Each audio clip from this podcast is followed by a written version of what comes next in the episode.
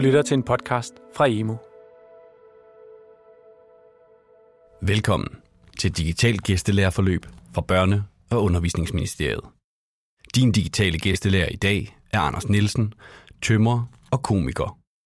Anders Nielsen vil i denne podcast blandt andet fortælle om glæden ved sit erhverv, hvad han brænder for og hvad der gør ham fagligt stolt. Hvis du er elev eller lærer på en erhvervsuddannelse, kan du bruge podcasten som udgangspunkt for at arbejde med faglig stolthed. Jeg hedder Anders Nielsen, og jeg er jeres gæstelærer i dag.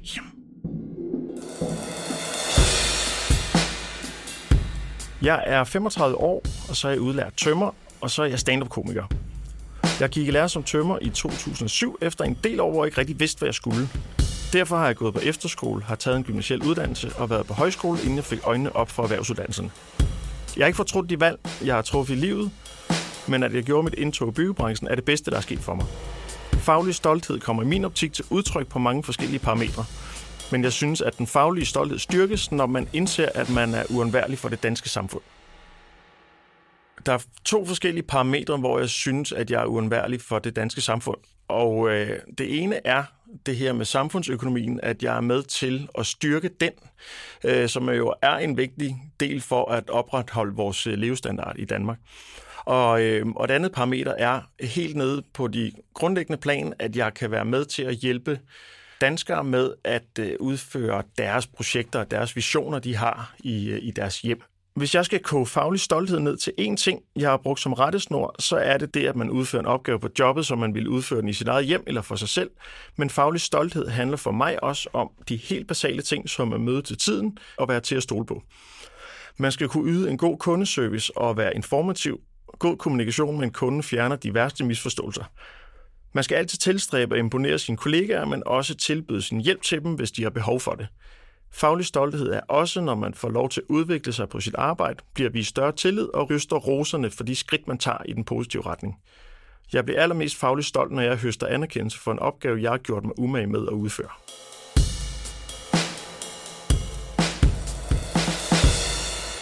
Det, der har haft størst betydning for mig og for min faglige stolthed, har i virkeligheden været mine jævnaldrende kammerater, der tog en erhvervsuddannelse lige efter folkeskolen. Uden dem var jeg aldrig ind i byggebranchen. Deres glæde ved arbejdet og de evner og muligheder, de havde tilegnet sig i løbet af de fem år, hvor jeg havde gået på henholdsvis efterskole, gymnasie og højskole, fangede min interesse. De var blevet dygtige færdigudlærte og havde nu råd til at købe biler, lejligheder og huse, mens jeg havde brugt mine aller sidste penge på et højskoleophold. Jeg hjalp dem med at sætte deres bolig i stand og fandt ud af, hvor fedt det var at arbejde med mine hænder. Desuden har jeg gennem min læretid rent ind i mange passionerede håndværkere, der havde lysten, evnerne og tålmodigheden til at hjælpe mig på rette vej. Men jeg havde også selv lysten til at imponere dem og høste deres anerkendelse. Erhvervsuddannelserne har igennem mange år fået et dårligt ry, og den tendens vil jeg gerne være med til at vende til det positive. Jeg vil gerne være et forbillede og gøre mit til, at flere unge vælger en erhvervsuddannelse og står ved deres valg med stolthed. Jeg har selv været en af dem, der så ned på erhvervsuddannelserne, og havde aldrig forestillet mig, at jeg skulle ende med at tage en erhvervsuddannelse. Men hvor er glad for at fik øjnene op for den mulighed, for det er det bedste arbejde, jeg har haft. De evner, jeg har tilegnet mig, vil jeg ønske, at andre fik muligheden for at lære. Igennem mit virke som stand-up-komiker og med min medvirken i forskellige tv-programmer, har jeg fået et talerør, som jeg gerne vil bruge på at give erhvervsuddannelserne et positivt ry. For det har de fortjent. Vi er uundværlige, og der er mange på os. For at blive en inspirerende fagperson skal man også være god til sit arbejde, ellers er man en pænt dårlig repræsentant. Jeg føler, jeg er blevet god til mit arbejde ved aldrig at sige nej til en opgave. Og det handler ikke om at gå på kompromis med sikkerhed eller at tage nogle opgaver ind, man hverken har overskud til eller mulighed for at løse. Men det handler om at tilstræbe at opnå et resultat, der var bedre end forventet. Hvis jeg har fået en opgave, jeg var i tvivl om, har jeg altid kunnet få god råd til udførelsen af mine kollegaer. Så længe man viser interesse og nysgerrighed, står der altid en masse kollegaer klar til at hjælpe. For er der en ting, jeg har lært ved at tage en erhvervsuddannelse, så er det, at der altid følger et enormt stort sammenhold med og en hjælpsomhed, jeg ikke har oplevet i andre brancher. Man bliver en del af noget større. Når jeg ser tilbage på min ungdom, før jeg gik ind i byggebranchen, så har jeg indset, at jeg burde have været mere hjælpsom over for mine forældre, for alting er bare nemmere, hvis man hjælpes ad.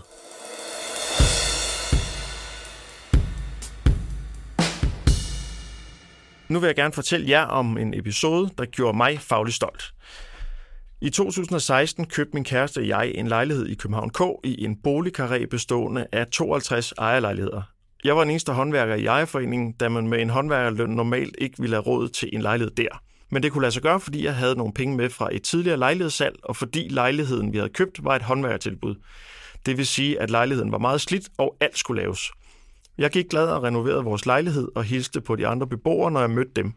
Det var ikke alle, der hilste igen, og generelt oplevede jeg, at folk skulede lidt til mig, og til hvad jeg var for en, der ikke rigtig passede ind i ejerforeningen.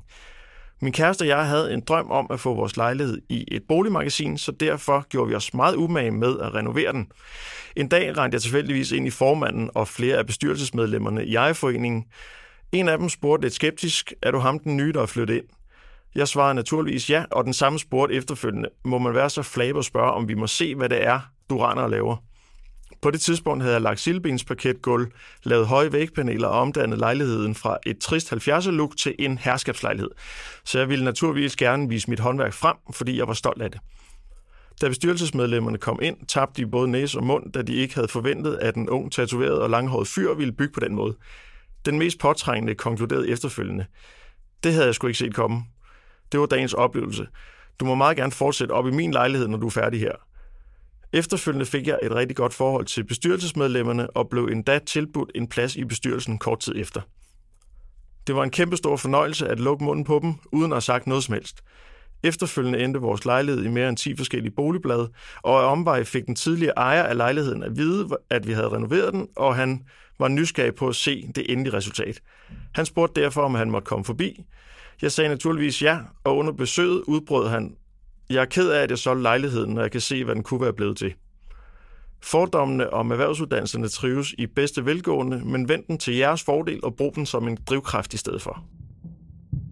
Nu har jeg talt lidt om de positive sider ved faglig stolthed, men jeg vil også gerne give et eksempel på, hvornår jeg føler, at min faglige stolthed den bliver udfordret. På et tidspunkt skulle jeg restaurere nogle gamle vindueskodder på en fredet bygning i København. Nogle af dem hang helt op i 5. sals højde og vejede omkring 30 kilo. De var pillerødne, og hængslerne var stort set rustet over. Jeg vil tro, at skodderne kun hang i malingen. Min byggeleder havde hverken sat tid eller penge nok af til at restaurere dem, så man kunne udføre opgaven og samtidig bevare sin faglige stolthed. Han mente, at skodderne bare skulle tages ned og males, og så skulle hængslerne have et par nye lange skruer, og så skulle det op og hænge igen. En såkaldt bare lige opgave. Jeg viste byggelederne, at hængslerne stort set var rustet over, og fortalte ham, at det var dybt uforsvarligt at hænge så dårligt skod op igen. Jeg fandt ud af, at det nyttede at sige nej til en opgave, hvis omstændighederne for at udføre arbejdet ordentligt ikke var til stede. Jeg har ved flere lejligheder spurgt, om ikke jeg kunne få lov til at udføre arbejdet ordentligt, i stedet for så hurtigt som muligt. Og så har jeg bare accepteret, at jeg ikke er den hurtigste håndværker, man kan opdrive, men til gengæld er der heller ikke en fingersæt på mit arbejde, når jeg selv er tilfreds. Man kommer langt med ærlighed over for sig selv og for andre.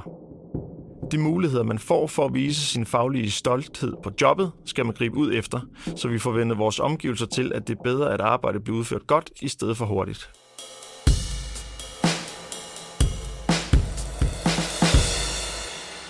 Hvis jeg skal sætte et ord på de essentielle ting, der har gjort mig til en stolt fagperson, så handler det om et, at udføre arbejde for en kunde eller en chef, præcis som man ville have udført det derhjemme, og være helt ærlig over for sig selv og spørge, er du selv tilfreds med resultatet?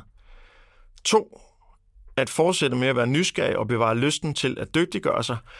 Man lærer gennem hele livet, og det er aldrig for sent at blive bedre. 3. At sætte sig delmål for, hvad man vil opnå med sin uddannelse og med sit liv. Tit når man ser tilbage på sine delmål, bliver man overrasket over, hvor meget mere man har opnået. Nu har jeg fortalt jer lidt om, hvad jeg forbinder med faglig stolthed, og så håber jeg, at I vil bære jeres uddannelse frem med stolthed og er stolte af den vej, I er gået. Der er brug for jer alle sammen, uanset om I arbejder inden for transport, industri, teknologi eller byggeri som jeg. Tusind tak, fordi I lyttede med, og held og lykke fremover med jeres uddannelse. Du har lyttet til en podcast i Børne- og Undervisningsministeriets serie af digitale gæstelærerforløb. På emo.dk kan du finde en lærervejledning med inspiration til undervisning ud fra podcasten. Og du kan finde en lang række andre digitale gæstelærerforløb, både podcast og videoer. De digitale gæstelærerforløb rummer indhold til de fleste fag i grundskolen, erhvervsuddannelserne og i gymnasieskolen.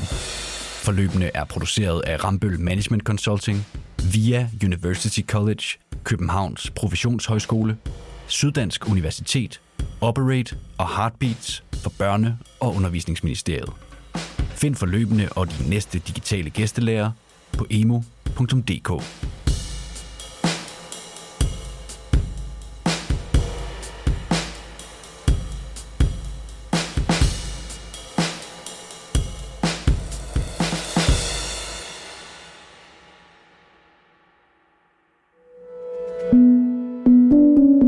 Du har lyttet til en podcast fra Emo. Find mere viden og inspiration på emo.dk